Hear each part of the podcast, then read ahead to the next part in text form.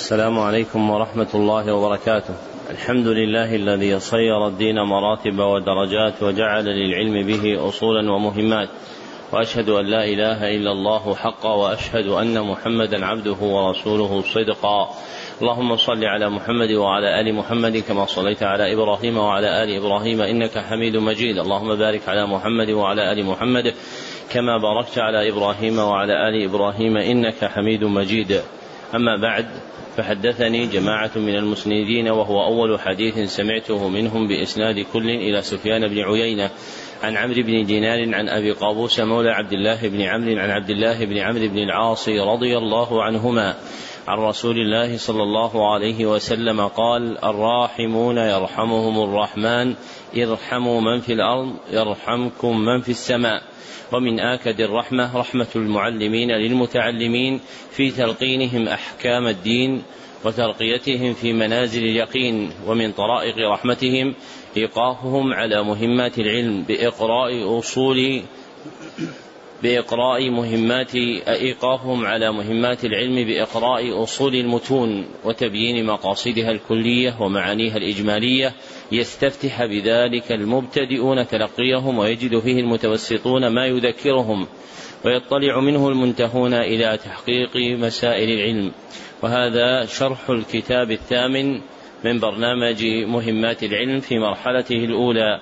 وهو كتاب المبتدأ في الفقه على مذهب الإمام أحمد بن حنبل لمعد البرنامج صالح بن عبد الله بن حمد العصيمي. نعم. صلى الله عليكم. بسم الله الرحمن الرحيم. الحمد لله وصلى الله وسلم على عبده ورسوله محمد. اللهم اغفر لنا ولشيخنا وللمسلمين الحاضرين والمستمعين. قال الشيخ صالح بن عبد الله العصيمي رحمه وحفظه الله تعالى في كتابه المبتدأ في الفقه. بسم الله الرحمن الرحيم. الحمد لله الذي أسدى إلينا الخير بإحسانه وأسبغ علينا فيض امتنانه وصلى الله وسلم على رسوله محمد وعلى آله وصحبه ومن بهديه تعبد. أما بعد فهذا مبتدأ تفقه ومقدمة متفقه على مذهب الفقيه الأنبل. الإمام أحمد بن حنبل رتبته على نمط مخترع وأنموذج مفترع يناسب حال الابتداء ويرغب في مزيد الاعتناء. لاحتوائه على نبذة ملمة من مسائل الطهارة والصلاة المهمة. نفع الله به من شاء من العباد وادخره عنده إلى يوم التناد. قوله فيض امتنانه أي واسع إنعامه. وقوله ومن بهده تعبد إعلام بأن التعبد يطلب فيه الهدي النبوي. وكتب المسائل الفقهية قنطرة تفضي إليه فلا تقصد بذاتها بل على سبيل الاستعانة بها في فهم الكتاب والسنة وتصوير المسائل فتكون من نوع الكتب الآلية. ذكره سليمان بن عبد الله ابن الشيخ محمد بن عبد الوهاب في تيسير العزيز الحميد.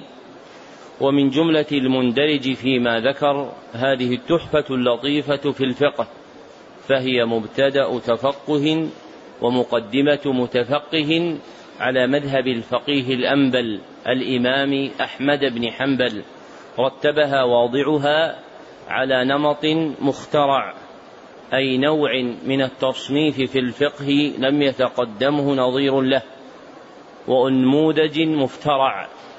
أي مثال مبتكر.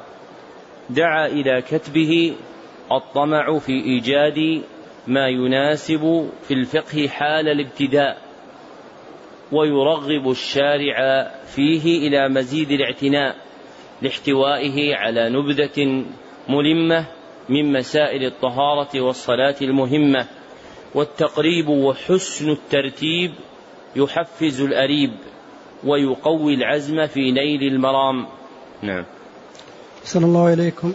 المدخل في جملة من حدود الحقائق الفقهية المحتاج إليها. ابتدأ المصنف وفقه الله بمدخل يجمع جملة من حدود الحقائق الفقهية لأن الفقه بل العلم بل العلم كله مؤلف من شيئين. حقائق تصورية وأحكام تصديقية فالحقائق تدرك بالحدود والأحكام تدرك بالمسائل والدلائل وابتدأ بحدود حقائق الأحكام الفقهية المحتاج إليها لأن الحكم على الشيء فرع عن تصوره.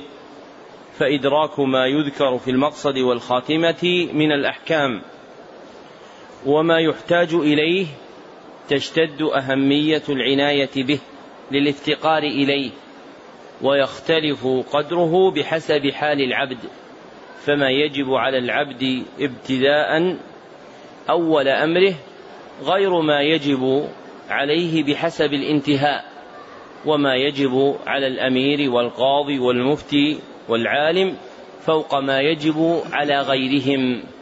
فهذه المقدمة تدريج في الترقي إلى حصول البغية من صنعة الفقه والعلم خاصة أو العلم عامة والفقه خاصة. لا يرقى سلمه بالقفز بل من قفز فيه انكسرت رجله ومظاهر انكسار رجله شواذ المسائل. وغثاثات الأقوال التي تبدر عنه في تفقيهه.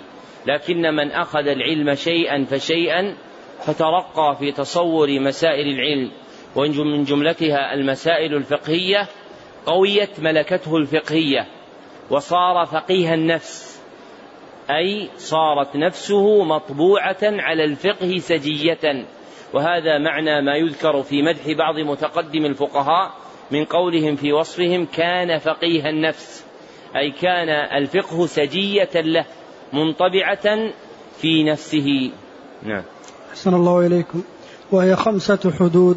الحد الأول حد الاستنجاء وهي إزالة نجس ملوث خارج من سبيل أصلي بماء أو, أو إزالة حكمه بحجر ونحوه.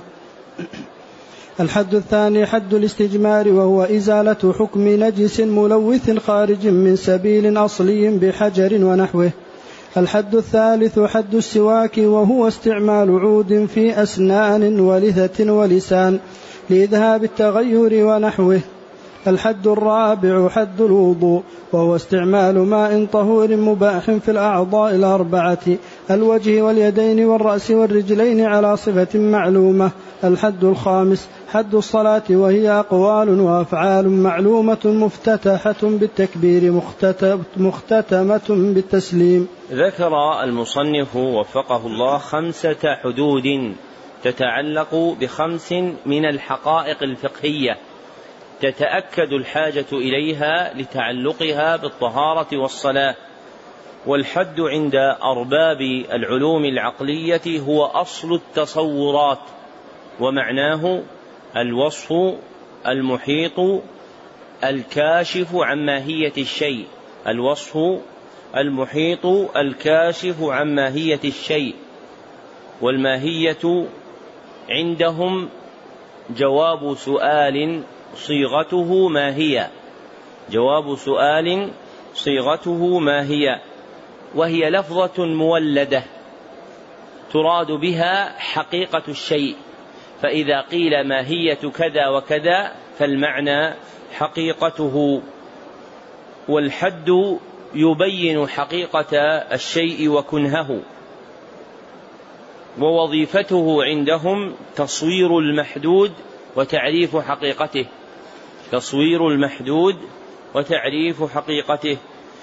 والصحيح عند المحققين أن فائدة الحدود التمييز لا التصوير والصحيح عند المحققين أن فائدة الحدود التمييز لا التصوير بسطه ابن تيمية الحفيد في الرد على المنطقيين. وهذه الحدود المذكورة تميز جملة من الحقائق الفقهية وفق وضعها شرعا. فالحد الأول يميز حقيقة الاستنجاء فهو شرعا إزالة نجس ملوث خارج من سبيل أصلي بماء أو إزالة حكمه بحجر ونحوه. والتلويث التقدير والسبيل الأصلي القبل أو الدبر. وإنما عبر بالأصلي لأن الاستنجاء لا يطلق إلا عليه وإلا قيل إزالة نجاسة. فلو خرجت نجاسة من غير السبيل الأصلي ففرضها إزالة النجاسة للاستنجاء فتجري عليها أحكام الأول للثاني ولو كانت بولا أو غائطا فلو قدر أن أحدا انحبس مخرجه الأصلي فشق له مخرج في أعلى جوفه لم يكن للخارج منه حكم الاستنجاء وإنما له حكم إزالة النجاسة. وأما حكم الاستنجاء فهو مخصوص بما خرج من السبيل الأصلي القبل أو الدبر. وقوله أو حكمه أي حكم النجس لا حقيقته كما سيأتي. والحد الثاني يميز حقيقة الاستجمار فهو شرعا إزالة حكم نجس ملوث خارج من سبيل أصلي بحجر ونحوه وتختص الإزالة فيه بالحجر ونحوه دون الماء فيكون أخص من الاستنجاء لانحصاره فيما سوى الماء من حجر ونحوه.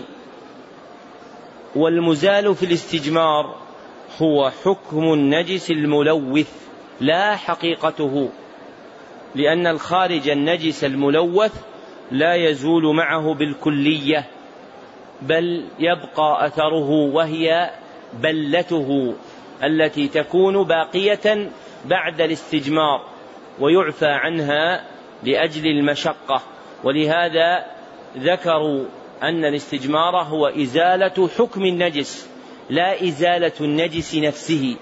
فإزالة النجس نفسه إنما تحقق بالماء لأن الماء يدفعها بالكلية حتى يعود المحل إلى ما كان عليه.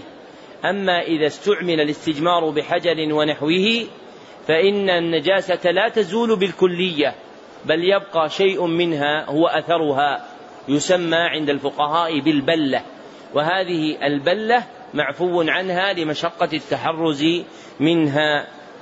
فمن أزال النجس الملوث من سبيل أصلي بحجر أو نحوه فإنما أزال حكمه لا حقيقته لبقاء أثره. والذي هو نحو الحجر كل ما في معناه مما ينقي كحجر كخزف وخرق وغيرها. فلا بد أن يكون شرطه إيش؟ الإنقاء الذي يكون في نحو الحجر هو ما كان في معناه من جهة الإنقاء. وبه ينحل سؤال يكثر الاستفتاء عنه وهو حكم استعمال المناديل في الاستجمار. والجواب أن يقال إن كانت المناديل كثيفة شديدة نزلت منزلة الحجر جاز الاستجمار بها. وإن كانت خفيفة رقيقة فإن الإنقاء لا يحصل بها فلا تقوم مقام الحجر. والحد الثالث يميز حقيقة السواك فهو شرعا استعمال عود في أسنان ولثة ولسان لإذهاب التغير ونحوه. والمراد به فعل التسوك وآلته تسمى سواكا أيضا فالسواك يطلق على الفعل وعلى الآلة واللثة بكسر اللام وفتح المثلثة مخففة فلا يقال اللثة وإنما اللثة وهي اللحمة التي تكون فيها الأسنان فاللحمة العليا والسفلى التي تنغرس فيها الأسنان تسمى لثة وحقيقته الشرعية مختصة باستعمال العود. ووقع في كلام ابن مفلح الحفيد من فقهاء الحنابلة في المبدع في شرح المقنع بعود أو نحوه ومقتضاه أن نسب السواك للعود ونحوه كالأصبع أو الخرقة. والمذهب عند الحنابلة اختصاصه بالعود فلا يسمى استعمال غيره سواك. قاله ابن قدامة في الكافي وهو الصحيح فمن استاك بأصبعه أو بخرقة لم يصل السنة لأنها لم ترد به فيما صح من الحديث. والحد الرابع يميز حقيقة الوضوء. فهو شرعا استعمال ماء طهور مباح في الأعضاء الأربعة الوجه واليدين والرأس والرجلين على صفة معلومة. وقولنا على صفة معلومة أليق من تعبير جماعة بقولهم على صفة مخصوصة لوقوع استعمالها بالمعنى المراد في الخطاب الشرعي دون الثاني. قال الله تعالى الحج أشهر معلومات وقال ليذكروا اسم الله في أيام معلومات أي معينة مبينة. ووجد استعمال هذا اللفظ معينة معلومة بمعنى معينة مبينة في كلام قدامى الفقهاء كالإمام مالك وأبي عيسى الترمذي في جامعه. والمطهر المستعمل في الوضوء في الوضوء هو ماء طهور مباح فلا يسمى استعمال غير الماء وضوءا. وحديث أبي ذر عند النسائي الصعيد الطيب وضوء المسلم غلط. والمحفوظ في هذا الحديث الصعيد الطيب طهور المسلم. أما لفظة وضوء المسلم فهي غلط من بعض الرواة فالوضوء فالوضوء مختص باستعمال الماء دون غيره ولا يكون الوضوء إلا بماء طهور مباح فمن توضأ بما خلا منه الوصفان أو أحدهما لم يكن متوضئا ولو استعمله على الأعضاء الأربعة وفق الصفة المعلومة أي المنقولة شرعا. والصحيح اشتراط كونه طهورا فقط. فلو استعمل ماء يحرم تناوله أو استعماله في الوضوء كمغصوب أو موقوف على شرب فقط صح وضوءه مع الإثم وكان متوضئا لأن النهي يعود إلى شرط العبادة على وجه لا يختص بها بل ينهى عنه في الوضوء وغيره فالغصب علة لا تختص بالماء الذي غصبه فتوضأ منه بل هي علة في التحريم مطلقا في الماء وغيره فحينئذ لا تكون عائدة على الوضوء بالإبطال وإنما تكون عائدة على فاعله بالإثم إذ استعمل ماء مغصوبا فالوضوء شرعا استعمال ماء طهور في الأعضاء الأربعة على صفة معلومة ولا حاجة لقيد الإباحة لتحقق وقوع الوضوء بماء ولو غير مباح. والحد الخامس يميز حقيقة الصلاة فهي شرعا أقوال وأفعال معلومة مفتتحة بالتكبير مختتمة بالتسليم. واضحة؟ طيب بعض المتأخرين قالوا لابد من قيد بنية. نقول أقوال وأفعال معلومة مفتتحة بالتكبير ومختتمة بالتسليم. قالوا لا بد من زيادة بنية. لماذا؟ لماذا قالوا لا بد من هذه الزيادة؟ كي يتحقق كونها عبادة. كي يتحقق كونها عبادة. طيب هذا الحد عند الفقهاء الذي ذكرناه أليس فيه ما يدل على كونها عبادة؟ اللي عندكم الحد اللي بين أيديكم أقوال وأفعال معلومة. ما فيه ما يدل على كونها عبادة؟ معلومة. كيف؟ لأن صفتها الشرعية تتضمن وجود النية.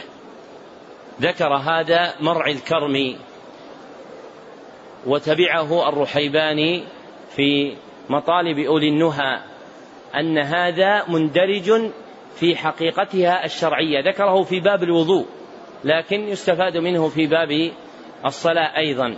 فالمقصود أن قولهم معلومة تندرج فيه هذه الحقيقة وهي إرادة التعبد. فلا حاجة إلى التقييد بها لوجودها. نعم. أحسن الله إليكم.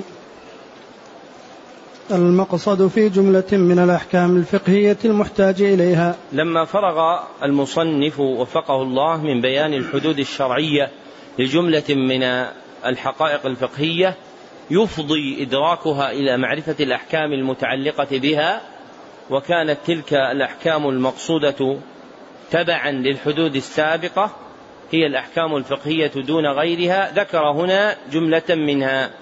نعم. أحسن الله إليكم. وهي خمسة أنواع.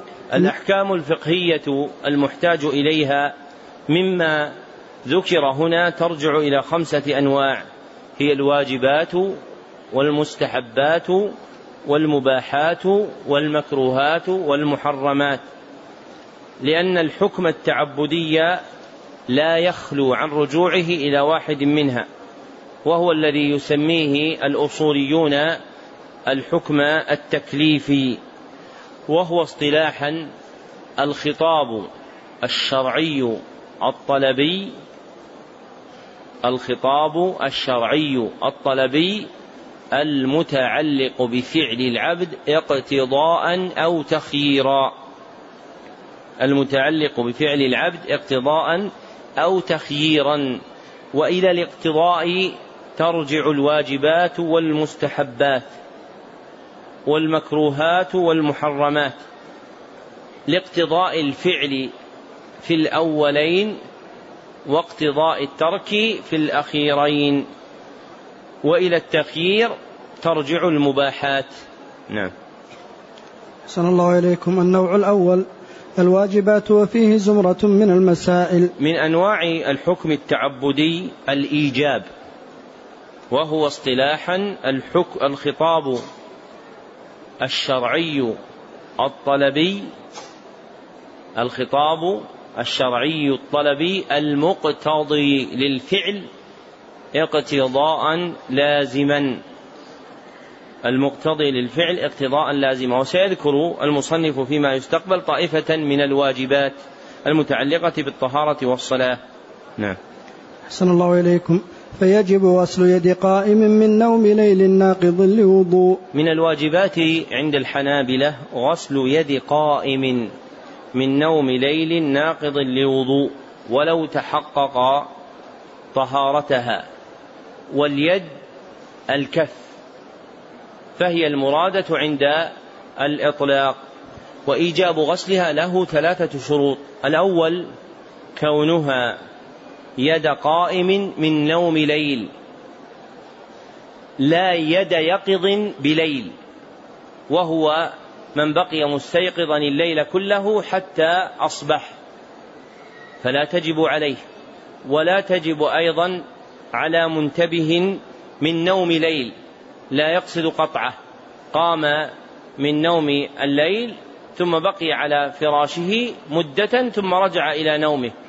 فهذا لا يجب عليه أن يغسل يده. الثاني كون النوم بليل لا نهار. والليل يبتدئ من غروب الشمس إلى طلوع الفجر الثاني. الثالث تحقق نقض النوم للوضوء. تحقق نقض النوم للوضوء. والناقض للوضوء من النوم عند الحنابلة. نوم مضطجع مطلقا. وكثير من قائم وقاعد. نوم مضطجع مطلقا. وكثير من قائم وقاعد. فالنوم الناقض عندهم نوعان. أحدهما نوم مضطجع مطلقا ولو يسيرا.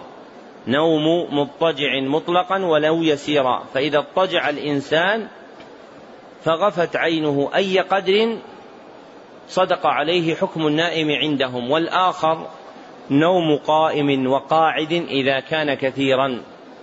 نوم قائم وقاعد إذا كان كثيرا. وحينئذ لو غفت عينه حال قيامه أو قعوده يسيرا لم يسمى نوما ناقضا للوضوء عند الحنابلة. ومرد تقدير اليسير والكثير إلى العرف. ولا بد في النوم الناقض من الغلبة على العقل. فمن سمع كلام غيره وفهمه فليس بنائم. فإن سمعه ولم يفهمه فيسير. ذكره الزركشي في شرح الخرقي. والصحيح أن الناقض من النوم هو النوم الثقيل المستغرق الذي يزول معه شعور الإنسان. هو النوم الثقيل المستغرق الذي يزول معه شعور الإنسان بحيث إذا خرج منه شيء لم يدر عنه. أما النوم اليسير غير المستغرق فلا ينقض. سواء كان في كل مضطجعا أو قائما أو قاعدا. فالمردود إليه شرعا في أصح أقوال أهل العلم. من قدر النوم هو وجود معنى الاستغراق الذي يثقل به النائم بحيث يفقد الشعور. كان قائما أو قاعدا أم مضطجعا. فإن لم يوجد هذا المعنى على أي حال لم يكن النوم ناقضا. وإيجاب غسل يد قائم من نوم ليل ناقض لوضوء من مفردات الحنابلة. إيش معنى من مفردات الحنابلة؟ ها يا أخي. إيش؟ خلاف؟ خلاف الجمهور. غيره. اختص بها الحنابلة فقط. وش الفرق بين قولك وقوله؟ اي أحسنت. لازم التقييد هذا. ليس مطلقا وإنما المفرد من المسائل عند الحنابلة وغيرهم يريد بها الفقهاء ما انفرد بها مذهب ما عن بقية المذاهب المتبوعة وهي مذهب أبي حنيفة ومالك والشافعي وأحمد. فلا يريدون الانفراد المطلق لأنه يعصر لا يكاد يوجد في مسألة يقول بها إمام مقتدى به انفراد عن بقية علماء الأمة المتبوعين من الأربعة وغيرهم لكن المراد بقولهم من مفردات الحنفية أو من مفردات المالكية أو مفردات الشافعية أو من مفردات الحنابلة يعني المسألة التي انفرد بها هذا المذهب عن بقية المذاهب المتبوعة الثلاثة. فإذا قيل من مفردات الحنابلة أي انفردوا بها عن الحنفية والمالكية والشافعية. وما انفردوا به في هذه المسألة هو الراجح من مذاهب العلماء. لما في الصحيحين من حديث أبي هريرة رضي الله عنه أن النبي صلى الله عليه وسلم قال إذا استيقظ أحدكم من نومه فلا يغمس يده في الإناء حتى يغسلها ثلاثا فإنه لا يدري أين باتت يده. فعلق المنع من غمس اليد في الإناء إلى وقوع غسلها وذلك دال للإيجاب. فالأمر للإيجاب وعلته وقوع ملامسة الشيطان للإنسان إذا نام. ذكره أبو العباس بن تيمية الحفيد وتلميذه ابن القيم. وفي ملابسة الشيطان لليد سر يعرفه من عرف أحكام الأرواح كما قال ابن القيم فإن اليد من أعظم آلات الكسب والاجتراح فيتسلط الشيطان عليها إذا نام الإنسان بملامستها فيكون مما يندفع به شر الشيطان ويفك قيده عليها أن يغسلها الإنسان إذا استيقظ من نومه. ذكر هذا المعنى ابن القيم في حاشية تهذيب سنن أبي داود. وهذه العلة هي المقطوع بها شرعا.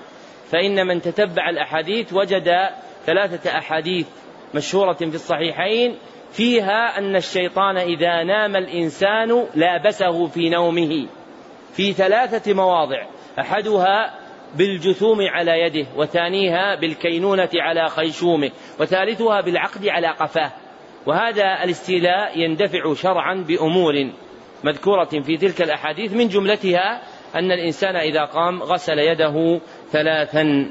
نعم. أحسن الله إليكم. والوضوء لصلاة ومس مصحف وطواف.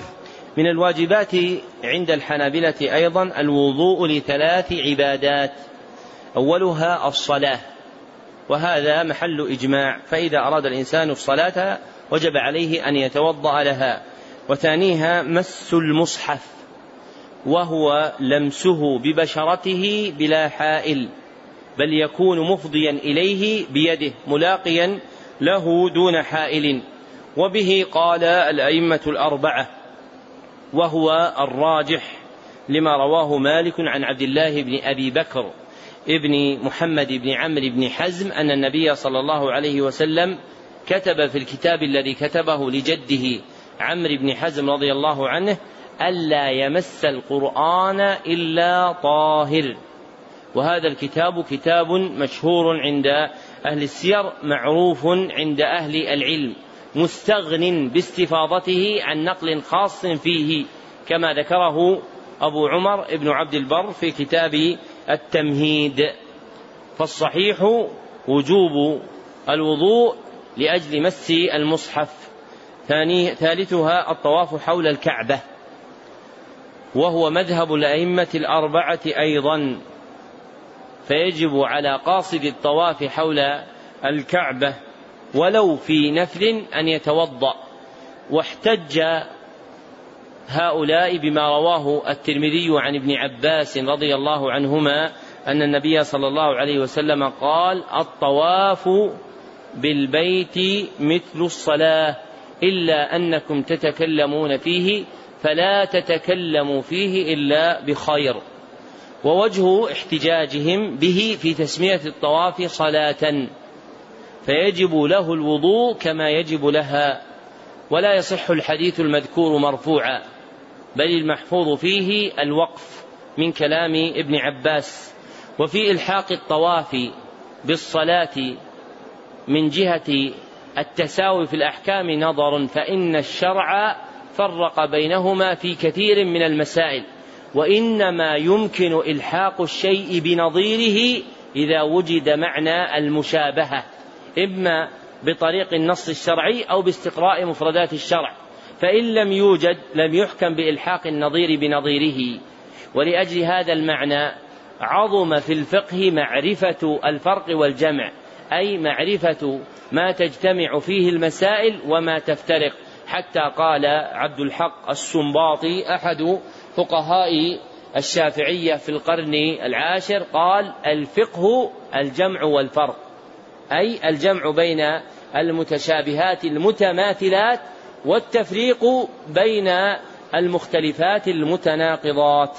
وذهب طائفة من السلف كالحكم بن عتيبة وحماد بن زيد ومنصور بن المعتمر والأعمش إلى أن الوضوء للطواف لا يجب وأنه ليس بشرط له وهو رواية عن أحمد واختارها ابن تيمية الحفيد وتلميذه ابن القيم وانتصر لها بأن الله لم يوجبه ولا رسوله صلى الله عليه وسلم ولا إجماع فيه بل النزاع قديم فيه بين السلف. وفي هذا القول قوة لكن الجري مع مذهب الجمهور أتقى للعبد وأبرأ وأبرأ لذمته. فمن تمكن ألا يطوف إلا متوضئا فهو الأولى به. نعم.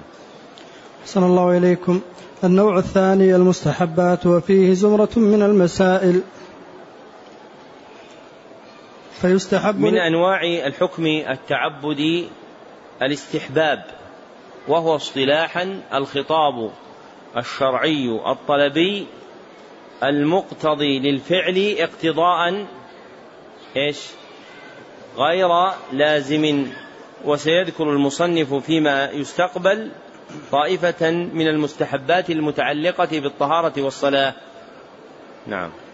أحسن الله إليكم فيستحب للمتخلي عند دخول خلاء قول بسم الله اللهم إني أعوذ بك من الخبث والخبائث من المستحبات عند الحنابلة وفاقا للثلاثة لمن دخل خلاء وهو الموضع المعد لقضاء الحاجة الإتيان بهذا الذكر المركب من جملتين الأولى بسم الله وهي مروية في حديث ضعيف.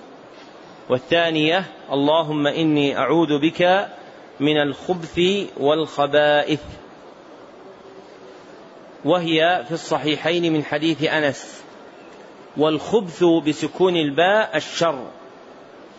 والخبائث على هذا الوجه منسوبة إليه وهي النفوس الشريرة وتضم باؤه فيقال الخبث فيكون جمعا لخبيث. وهم ذكران الشياطين. وتكون الخبائث جمع خبيثة وهن إناث الشياطين. يقول المتخلي هذا الذكر عند إرادة دخول الخلاء أي إذا أراد أن يدخل إلى موضع قضاء الحاجة قال هذا الذكر فإن كان في فضاء كصحراء جاء به في أول الشروع عند تشمير ثيابه. فإذا رفع ثيابه مريدا قضاء حاجته في صحراء ونحوها جاء بهذا الذكر عند هذا المحل. نعم. صلى الله إليكم. وبعد خروج منه قول غفرانك الحمد لله الذي يذهب عني الأذى وعافاني. إذا خرج المتخلي من الخلاء استحب لهم له عندهم أيضا وفاقا للثلاثة الإتيان بهذا الذكر المركب من جملتين. ثلاثة يعني من؟ أبي حنيفة ومالك والشافعي. فتكون المسألة وفاقا بين الأربعة. الأولى غفرانك وهي عند الترمذي بسند حسن من حديث عائشة رضي الله عنها. والثانية الحمد لله الذي أذهب عني الأذى وعافاني وهي عند ابن ماجه من حديث أنس ولا يصح. ويقول المتخلي هذا الذكر عند خروجه من محل قضاء الحاجة أي إذا فارقه وخرج منه. وإذا كان في فضاء كصحراء جاء به بعد فراغه. إذا أرسل ثيابه بعد انقضاء حاجته. فإذا أرسل ثيابه في الصحراء يقول هذا الذكر لأنه فرغ من حاجته. نعم. صلى الله إليكم وتقديم رجله اليسرى عند دخوله واليمنى عند الخروج منه. يستحب عند الحنابلة للمتخلي وفاقا للثلاثة أن يقدم رجله اليسرى عند دخول الخلاء. وإذا خرج قدم اليمنى عكس مسجد ونعل. فاليسرى في الشرع تقدم للأذى واليمنى لما سواه من التكريم. وهذه قاعدة كلية شرعية مستقراة تنفع في المواضع التي يفتقد فيها النقل الخاص كهذا المحل فإن هذا المحل ليس فيه نقل خاص عن الشرع. وإذا فقد النقل الخاص فلا يعني هذا فقدان الحكم. إذا فقد النقل الخاص في محل ما لا يعني فقدان الحكم لأن الشريعة من كمالها بنيت على الأصول والقواعد وليست على تفاصيل الجمل. والذي لا يعي هذا من أهل الظاهر الآخذين به يتطلبون في كل فرع من فروع الأحكام دليلا خاصا فيبطلون بمثل هذا المسلك كثيرا من الأحكام المقررة في كتب أهل العلم. لكن من وعى مدارك الشريعة ومآخذ الأحكام فيها وجد أن الشريعة تارة تذكر الحكم المتعلق بمسألة بعينها وتارة تفرغ المسألة من حكم خاص ويقوم مقامه في الشرع قاعدة كلية كهذا المحل في دخول الخلاء والخروج منه فإن الشرع لم يأتي بنقل خاص فيه لكن من القواعد المقررة في الشرع أن اليمين للتكريم وأن الشمال لخلافه.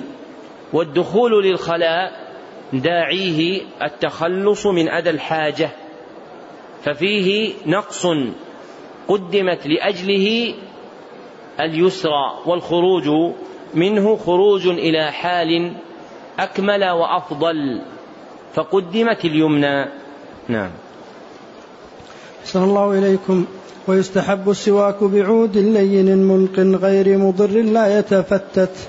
من المستحبات عند الحنابلة وفاقا للثلاثة السواك وآلته إيش؟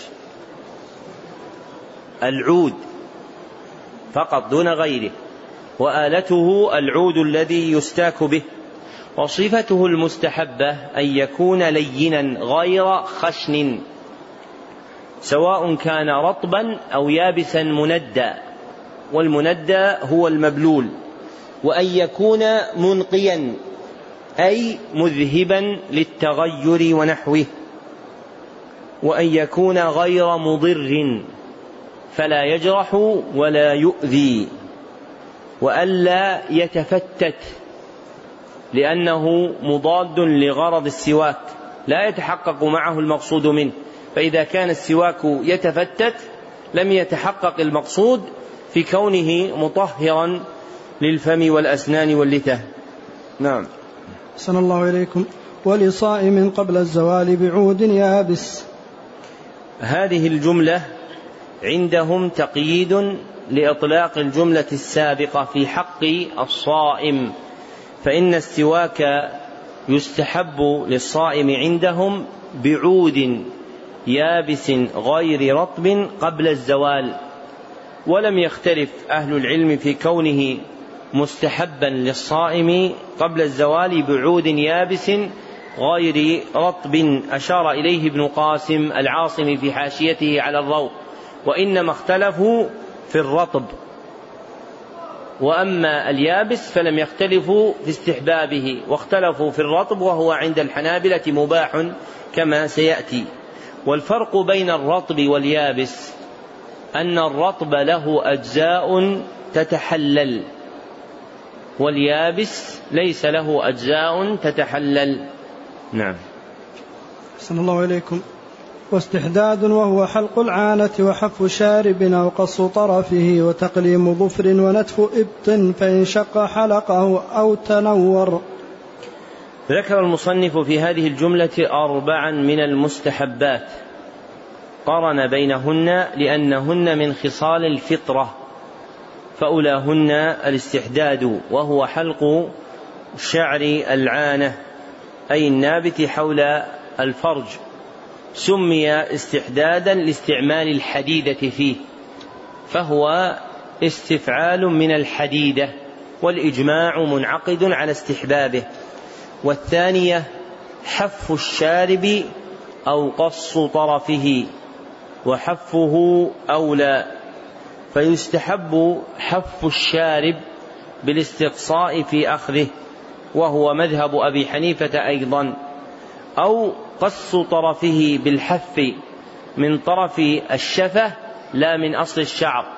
فالحف عندهم القص عندهم يراد به من طرف الشفة أي الشعر الذي يلامس طرف الشفة وليس المقصود من أعلى محل الشارب بل من أسفله الملامس للشفة وهو مذهب مالك والشافعي. وإياه أراد من ذكر من الشافعية الحف ودلت السنة على الأمرين معا كما قال ابن جرير فيستحب حف الشارب أو قص طرفه. والثالثة تقليم الأظفار واستحبابه مجمع عليه. والرابعة نتف الإبط. أي نزع شعره والإبط بكسر الهمزة وسكون الباء باطن المنكب. ولا خلاف في كونه مستحبا. فتكون ثلاث من هؤلاء الأربع من سنن الفطرة مستحبة إجماعا. هي الاستحداد وتقليم الأظفار ونتف الإبط. وأما حف الشارب أو قص طرفه فمختلف فيه. والصحيح أن السنة جاءت بهما جميعا. نعم.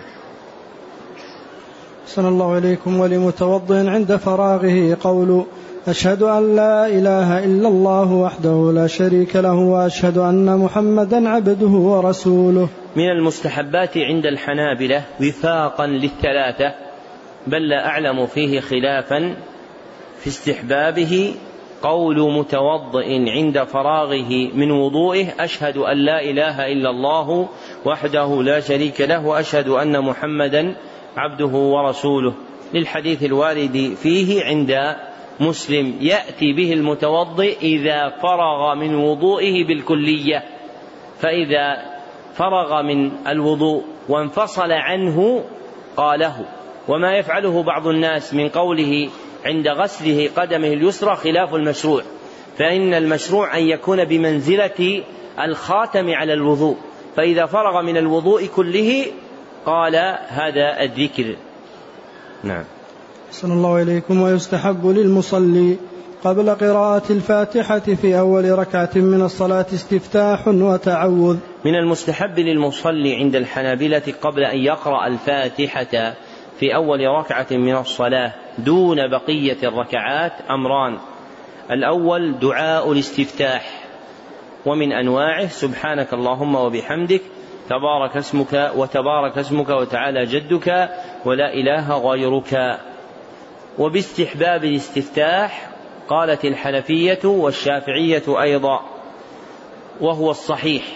وبأي شيء من الوالد الثابت استفتح فحسن ولا يجمع بين أنواع الاستفتاحات. لماذا؟ لماذا لا يجمع بين أنواع الاستفتاحات؟ نعم يا أخي. لعدم الإطالة. نعم.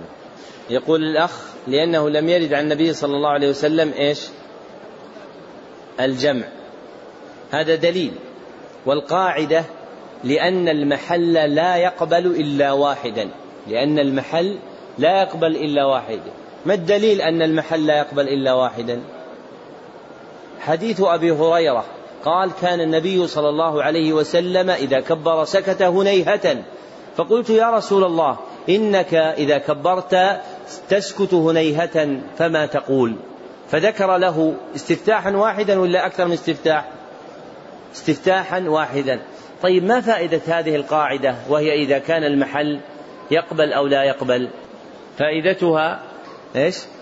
لا فائدتها في أذكار الصباح والمساء لأن من الأقوال المحدثة اليوم من يقول إن السنة أن يأتي في الصباح بواحد من الأذكار وفي المساء بواحد ثم في اليوم الثاني يأتي في الصباح بواحد ويأتي في المساء بثان وهذا قول محدث والعلماء فرقوا بين قبول المحل وعدمه وإن لم يصرحوا فإنك إذا رجعت إلى مقيدات الأدعية والأذكار عند القدامى كالطبراني في كتاب الدعاء والبيهقي في كتاب الدعوات وغيرهم تجدهم يقولون باب ما يقول إذا أصبح ثم يذكرون جميع الوارد ويقولون باب ما يقول إذا أمسى ويذكرون جميع الوارد فالمحل يقبل لاتساعه.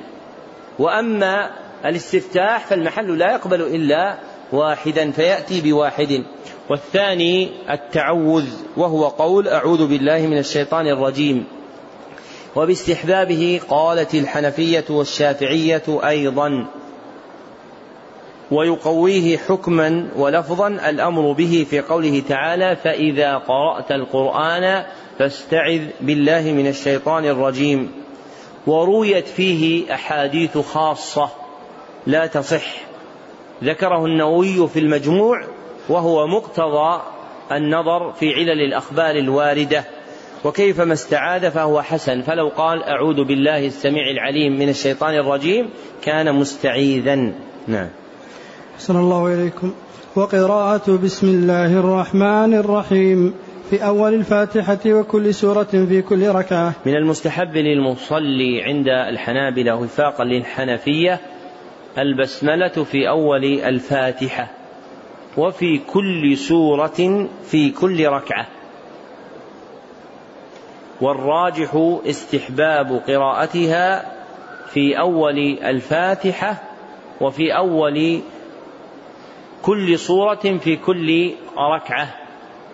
لما جاء في صحيح مسلم من حديث أنس مرفوعا أنزلت علي سورة آنفا فقرأ بسم الله الرحمن الرحيم إنا أعطيناك الكوثر إلى تمام السورة. فسنة النبي صلى الله عليه وسلم الفعلية قراءتها بين يدي السورة الفاتحة وغيرها. فإذا أردت أن تقرأ سورة من أولها فإنك تقدم الفاتحة بين يديها.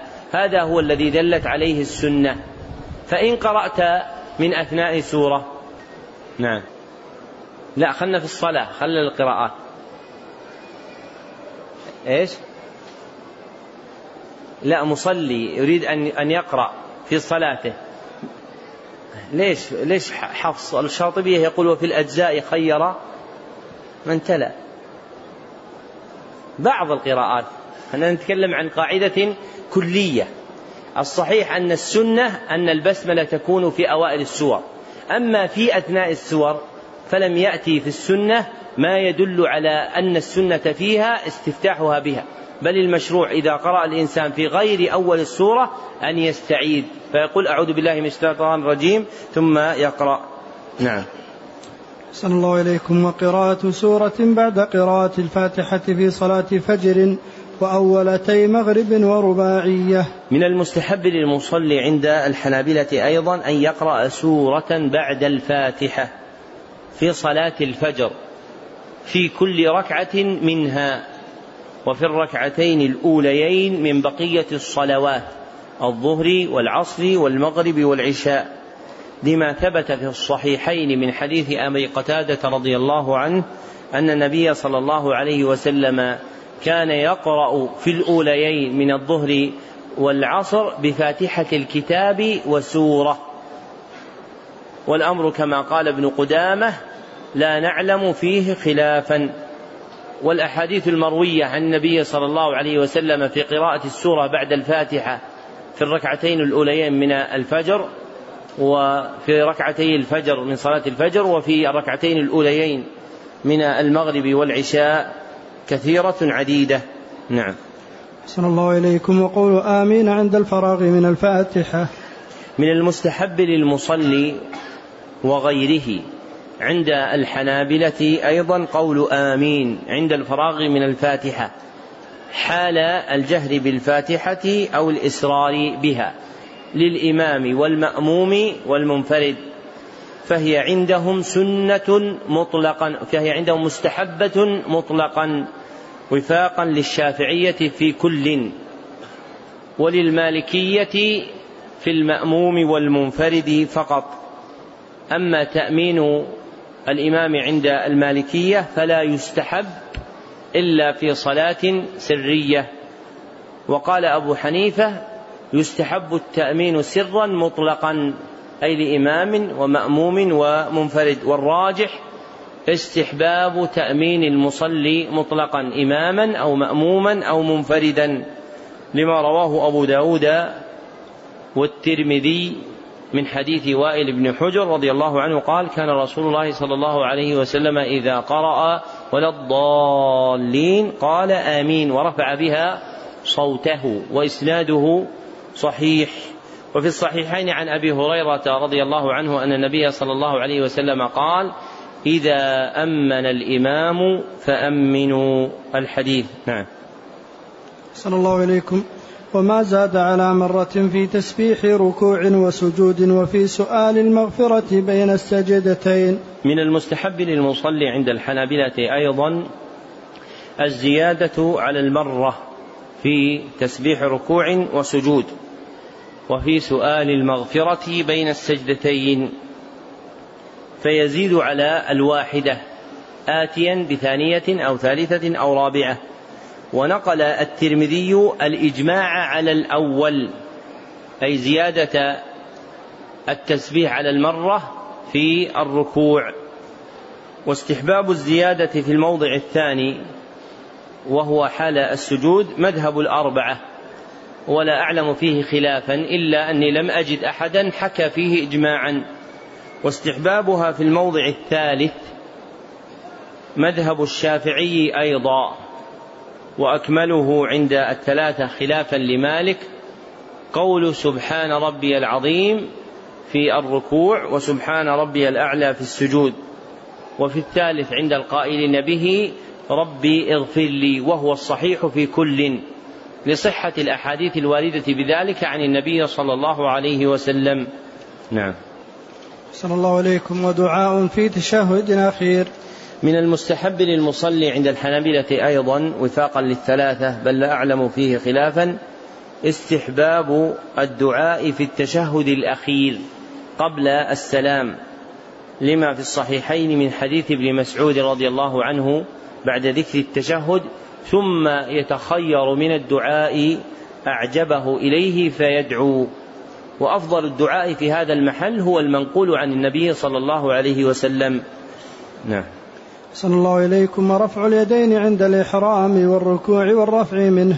من المستحب للمصلي عند الحنابلة أيضا وفاقا للشافعي رفع اليدين عند الإحرام والركوع والرفع منه.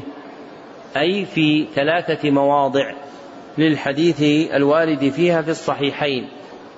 ووافقهما أبو حنيفة ومالك عند الإحرام. فرفع اليدين في تكبيرة الإحرام هو وفاق الأئمة الأربعة بل مجمع عليه. نقله ابن المنذر وابن عبد البر. ومذهب الحنابلة أنه لا يرفع يديه إذا قام من التشهد الأول وهو مذهب مالك وأبي حنيفة أيضا. أما مذهب الشافعي فهو استحباب رفع اليدين عند القيام إلى التشهد الأول وهو رواية عن أحمد اختارها جماعة من المحققين من أصحابه وغيرهم كابن المنذر. والطبري وابني تيمية الجد والحفيد وابن القيم لوقوعها في بعض ألفاظ الحديث في الصحيحين حديث ابن عمر لما عد مواضع رفع اليدين وهو الصحيح. فالجمهور لا يرون الرفع في الموضع الثالث في الموضع الرابع لكن الصحيح القول به. نعم. صلى الله عليكم. ووضع اليمنى على اليسرى في قيامه وجعله ما تحت سرته. من المستحب للمصلي عند الحنابلة أيضا وفاقا لأبي حنيفة والشافعي وضع اليمنى على اليسرى في قيامه في الصلاة لحديث سهل رضي الله عنه قال كان الناس يؤمرون أن يضع الرجل يده اليمنى على ذراعه اليسرى في الصلاة. رواه البخاري ويستحب عند الحنابلة وفاقا لأبي حنيفة جعلهما تحت سرته أي أسفل البطن دون السرة ولم يصح فيه شيء مرفوع ولا موقوف عن الصحابة ولا فيما سواه من المواضع المذكورة عند الفقهاء. فلم يثبت شيء مرفوع ولا موقوف عن الصحابة في وضعهما على الصدر أو على السرة أو تحت السرة. لكن قال الترمذي رحمه الله والعمل على هذا عند أهل العلم من أصحاب النبي صلى الله عليه وسلم والتابعين ومن بعدهم يرون أن يضع الرجل يمينه على شماله في الصلاة ورأى بعضهم أن يضعهما فوق السرة. ورأى بعضهم أن يضعهما تحت السرة. وكل ذلك واسع عندهم. انتهى كلامه. واسع عند من؟ عند الصحابة والتابعين. طيب أمهلكم عشر سنين. أن تأتوا بأثر مسند صحيح عن صحابي في ذلك. لا تجد في الكتب التي بأيدينا وهي كثيرة. كالستة والتسعة والمصنفين وسنن البيهق وسنن سعيد المنصور لن تجد شيئا عن أحد من الصحابة. إذا من أين جاء الترمذي بهذه التوسعة؟ بطريق النقل العام المستفيض. لأن الصلاة أمر يتكررون عليه في اليوم خمس مرات فرضا ويزيدون ما شاء الله نفلا. فاستقر عندهم التوسعة في ذلك في المحل. وهذه التوسعة هي المناسبة للحكم. لاختلاف أجرام الخلق. جزاك الله خير. لاختلاف أجرام الخلق. سمنا وضعفا وطولا وقصرا. والشريعة تلاحظ مثل هذا. فإن الخلق يختلفون في مقادير أجسامهم. ويبعد يبعد في حكمة الشريعة أن يكون موضع الرجل في عبادته مستقبحا. وأنت إذا رأيت رجلا بدينا ثم رأيته وضع يديه على صدره استقبحت ذلك. فمن المحال أن تأتي الشريعة بمثله. فوضع الحكم الشرعي على هذا النحو هو الموافق كمال الشريعة. والشريعة في أحكام العبادات ومن جملتها الصلاة تلاحظ الجمال. في جملة من الأحكام منها هذا الموضع. نعم. صلى الله عليكم ونظره إلى موضع سجوده. من المستحب للمصلي عند الحنابلة أيضا نظره إلى موضع السجود. وفاقا للثلاثة. وما روي فيه من الحديث لا يثبت لكن النظر يقويه. فجمع النظر في موضع واحد أقرب إلى الخشوع وموضع سجوده هو أشرف المواضع وأسهلها فيستحب لاندراجه في الأمر بالخشوع لا لأمر خاص فيه فالأمر الخاص فيه ضعيف. لكن لكون ذلك مما يتحقق به الخشوع المأمور به قيل يستحب النظر إلى موضع سجوده. نعم. صلى الله عليكم وقيامه إلى الثانية على صدور قدميه وكذلك إلى الثالثة والرابعة واعتماده على ركبتيه عند نهوضه. من المستحب للمصلي عند الحنابلة أيضا وفاقا لأبي حنيفة قيامه إلى الثانية على صدور قدميه وكذلك إلى الثالثة والرابعة. واعتماده على ركبتيه عند نهوضه ورويت فيه أحاديث ضعاف وقالت المالكية والشافعية يعتمد على يديه وهو رواية عن أحمد. حجتها حديث مالك بن الحويرث عند البخاري في صفة صلاة النبي صلى الله عليه وسلم ثم اعتمد على يديه وهو أرجح دليلا. نعم. صلى الله عليكم وافتراشه إذا جلس بين السجدتين وفي التشهد الأول وتوركه في الأخير. من المستحب للمصلي عند الحنابلة أيضا وفاقا للشافعي افتراشه إذا جلس بين السجدتين وفي التشهد الأول. وصفة الافتراش أن ينصب أن ينصب قدمه اليمنى ويفترش اليسرى فيجلس عليها فتكون اليمنى منصوبة قائمة واليسرى مفروشة على الأرض جالسا عليها. وتوركه في الأخير بأن ينصب رجله اليمنى كصفتها السابقة ويجعل باطن رجله اليسرى تحت فخذه اليمنى ويفضي بآليتيه إلى الأرض ملصقا مؤخرته بها وحجتهم صحتها في صفة صلاة النبي صلى الله عليه وسلم. نعم. أحسن الله إليكم. والتفاته يمينا وشمالا في سلامه. من المستحب للمصلي عند الحنابلة أيضا التفاته يمينا وشماله في سلامه وفاقا للحنفية والشافعية.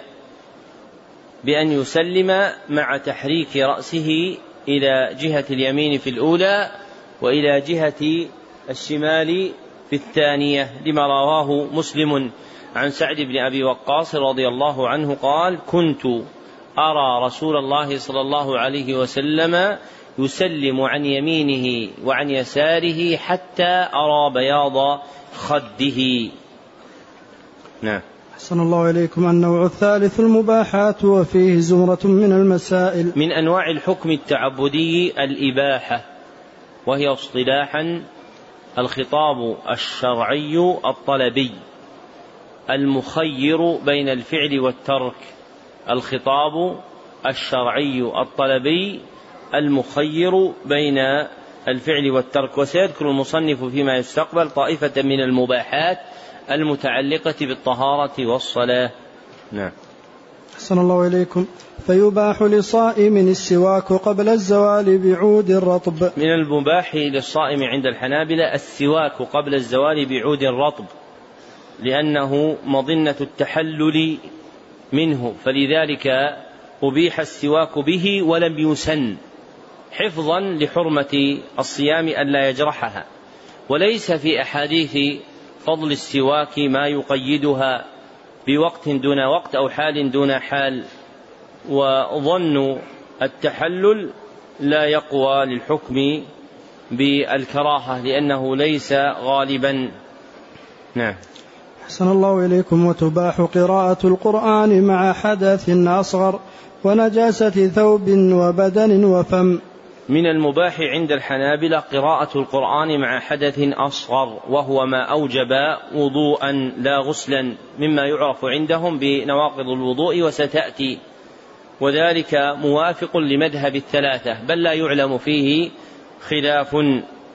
ويباح عندهم أيضا قراءته مع نجاسة ثوب وبدن وفم لأنه لا دليل على المنع.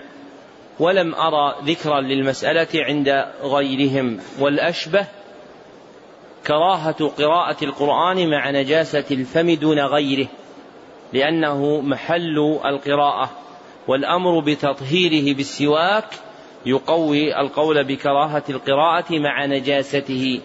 وهذه المسألة متعلقها قراءة القرآن وليس متعلقها مس القرآن فإنه قال وتباح قراءة القرآن مع حدث. أما المس فهو محرم كما تقدم. نعم. أحسن الله إليكم ومعونة متوضئ. من المباح عند الحنابلة معونة متوضئ كتقريب ماء الوضوء إليه أو صبه عليه. لحديث المغيرة صببت عليه فتوضأ وضوءه للصلاة متفق عليه.